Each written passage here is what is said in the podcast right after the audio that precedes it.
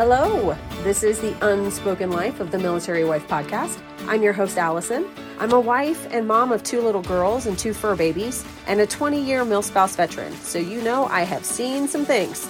This podcast is about creating connection and community while we navigate this crazy military life. Each week, I'll bring you practical tips and tactics, like how exactly do I pack out my house? What do I say to my kids when they're crying because daddy is gone again? And how do I make it through a deployment without losing my mind? And how the heck do I find and keep a job when we move every two to three years? We're going to get into all the things. Look, I've seen and done a lot, but I don't have all the answers. So this isn't a look at me, I have it all figured out podcast. It's a come with me and we can figure it out together podcast. The military lifestyle is often very lonely and isolating so let's build a community that moves with you wherever you go. Welcome to the unspoken life of the military wife.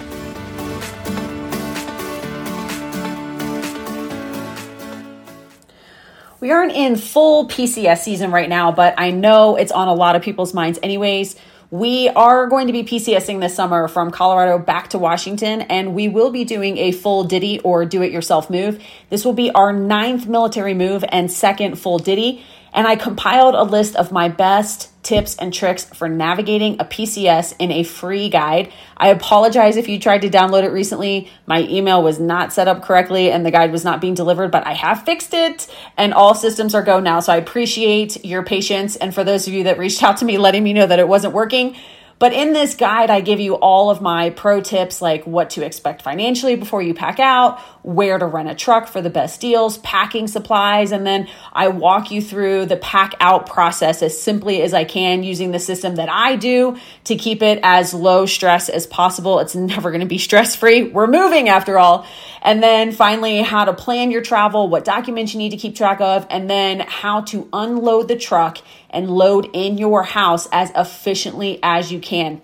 This last one is one of my MilSpouse superpowers, I call it. I can unpack and have my house done, no boxes left, pictures and curtains up in around three to four days, which might seem a little bit crazy, but if you are strategic with how you unload the truck and disciplined with your unpack, it is 100% doable. So check out the link in the show notes or visit the website www.themilspousepodcast.com to download your free copy today.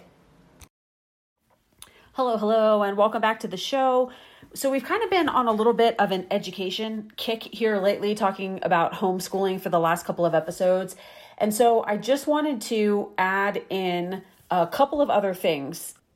Chapter 35 or DEA benefits, which are Dependents Education Assistance Program. So I have not I had not heard about that program previously. I saw someone else post about it and I was like, what the heck is that? So I did some research. I'm going to share that with you. And then and then I thought about doing an entire episode on the GI Bill. I am 100% not the authority on the GI Bill. I have dug through it quite a bit looking at benefits for for us, for our family, and then also for one of my best friends whose husband was active duty for 26 years and was killed looking for what benefits they were eligible for that because they had an 8-year-old daughter at the time so I kind of dug into a lot of it that way, but I'm not, definitely not by any means a GI Bill specialist. So you guys need to let me know if that is an episode that you would like, and then I will try to find someone that I can bring on the show to get more information about that. So hit me up, send me an email if that is something that you would like me to pursue. So I just wanted to share with you this chapter 35 survivors and dependents educational assistance. So uh, one of my first questions was was well is it the GI bill? It, it's not the GI bill. So the the post 9/11 GI bill or chapter 33 benefits are solely for the service member who served on active duty. The Chapter 35 veteran education benefits are for surviving active duty veterans and their dependents. So that's the difference. It's a, it's different from the GI Bill. Okay, so are who okay, so the if you are a child or a spouse of a veteran or service member who has died is captured or missing or has disabilities that's a big one i think we have a lot of disability ratings in the military community you may be a- able to get help paying for school or job training through this dea program called chapter 35 so to find out if it's something that you're eligible for we're just going to go through this really quickly I will link to this. This is on the Veterans Affairs uh, va.gov website that I'm getting this information from. I will make sure that I link this so that if you're like, hey, I think I do qualify for that, you can get more information. I just want you to have it. Again, that's one of the things that I'm really trying to do on this show is bring light. I think that there are so many benefits and programs that we have available to us and we don't always know that they're there. So this is this might be one of those things for you, or maybe you have a friend or family member who might benefit from these benefits. So if you, okay, to the eligibility requirements. So one of the following descriptions must be true. So here they are. The veteran or service member is permanently and totally disabled due to a service connected disability, or the veteran or service member died while on active duty or as a result of service connected disability, or the veteran or service member is missing in action or was captured in the line of duty by a hostile force, or the veteran or service member was forcibly detained or held or interred in the line of duty by a foreign entity, POW, or the veteran or service member is in the hospital or getting outpatient treatment for a service connected permanent and total disability and is likely to be discharged for that disability effective December 23 of 2006. Okay. If you are the child of a veteran or service member, you can get benefits if you are between the ages of 18 and 26, except in certain cases, and you may be married or unmarried so that's good to know. If you are over 18 and you're using DEA, you can't get dependency and indemnity compensation DIC from the VA at the same time. You can't get both of them. If you join the military, you can't use this benefit while on active duty. And if you want to use this benefit after you leave the service, you can't have a dishonorable discharge. Military service can extend your eligibility, but this increase doesn't usually go past your 31st birthday. If you are the spouse of a veteran or service member, your benefits start on the date that they conclude that you qualify or the date of the veteran's death and last for 10 years. If we rated the veteran as permanently and totally disabled with an effective date that is three years after discharge from active duty, you will qualify for benefits for 20 years from that effective date. That was a policy that began in 2008 um, they won't pay benefits for training or schooling that started before that date. If the service member died on active duty, your benefits end 20 years from the date of death. You can, so this is as a spouse, you can get the DIC, the dependency and indemnity compensation payments, and use DEA benefits if you are the spouse of a veteran or service member. You cannot if you are the child excuse me, if you are the child.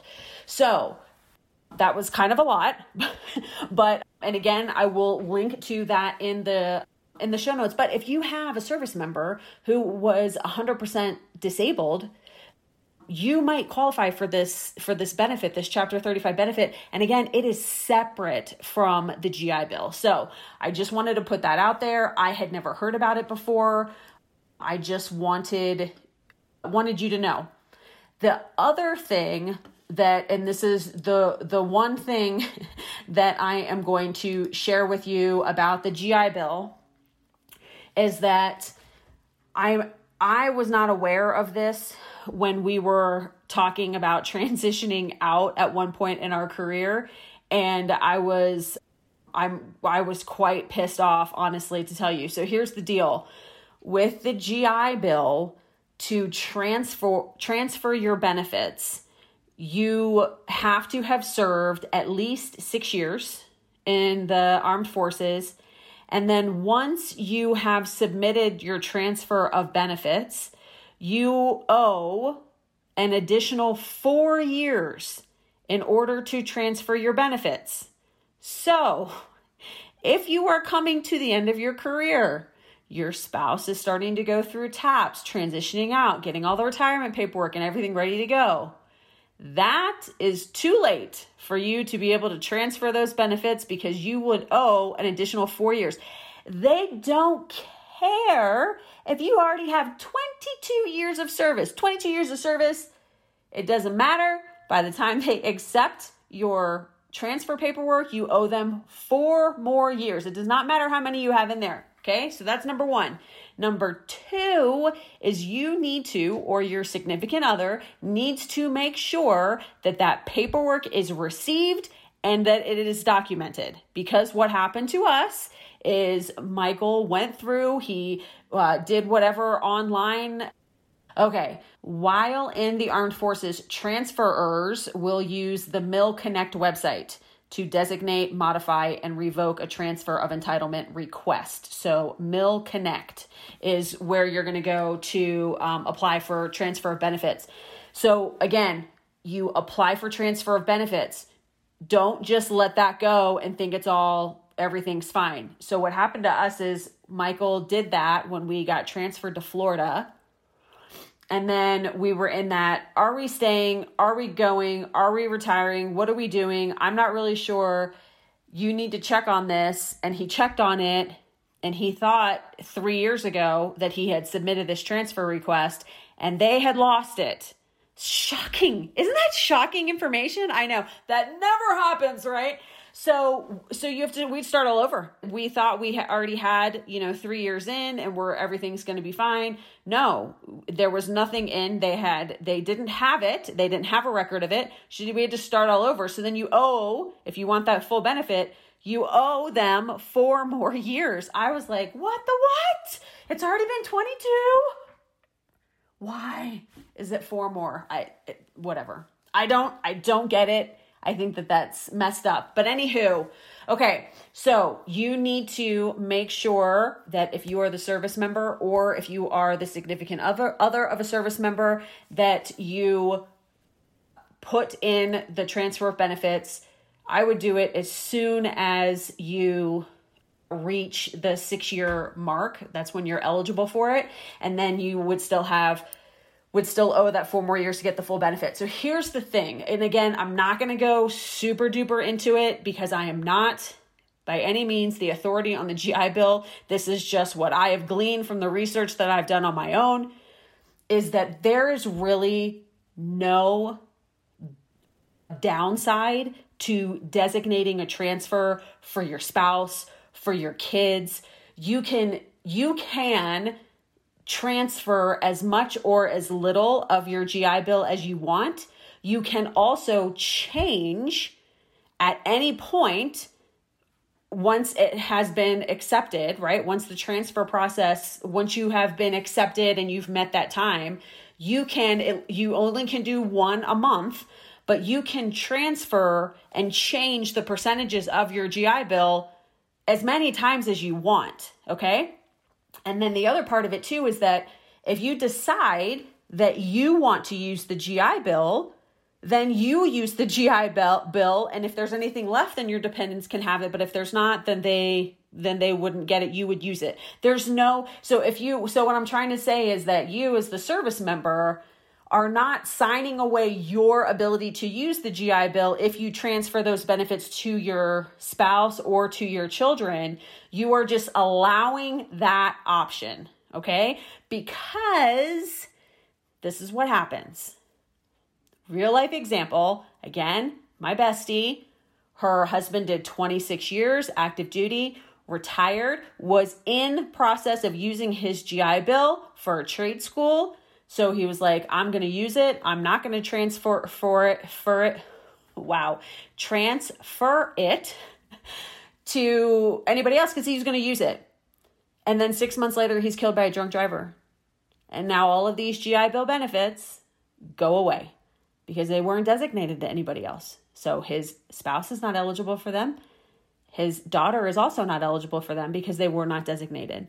So you never know what's going to happen prepare for all of them, all of the eventualities that could happen. And again, just because you put in to be able to transfer your benefits does not mean that you no longer have access to them. Okay? So, good rule of thumb if you've got at least six years in, put in the transfer benefits, get the rest of your four years done, and then you don't have to worry about it. And it's something that's already already in the works. But again, if you if you wait until you're in your last year before you retire, that's too late, baby. It's too late. You're not going to be able to do it. And again, we work really freaking hard, right? Your the service members work really hard and the family members we sacrifice a lot as well. And we really deserve all of the benefits that we can possibly get from them and this is a huge one and just such a waste to not be able to utilize it. So, all right, that's it. Until next time. What's up? Thank you so much for listening to the show. If you haven't already, please make sure that you're following so that you don't miss any new episodes. And I would love it if you would consider becoming a subscriber. Check out the details in the show notes.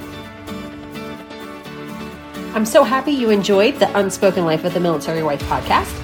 Please help us spread the word about this show by sharing it with a friend and leaving a written Apple Podcast review. If you have any questions or follow up to this episode, you can send me an email at the podcast at gmail.com. I would love to connect with you if you're on social media. I'm on Instagram at the Milspouse Podcast. And then you can also find additional resources on our brand new website, themilspousepodcast.com.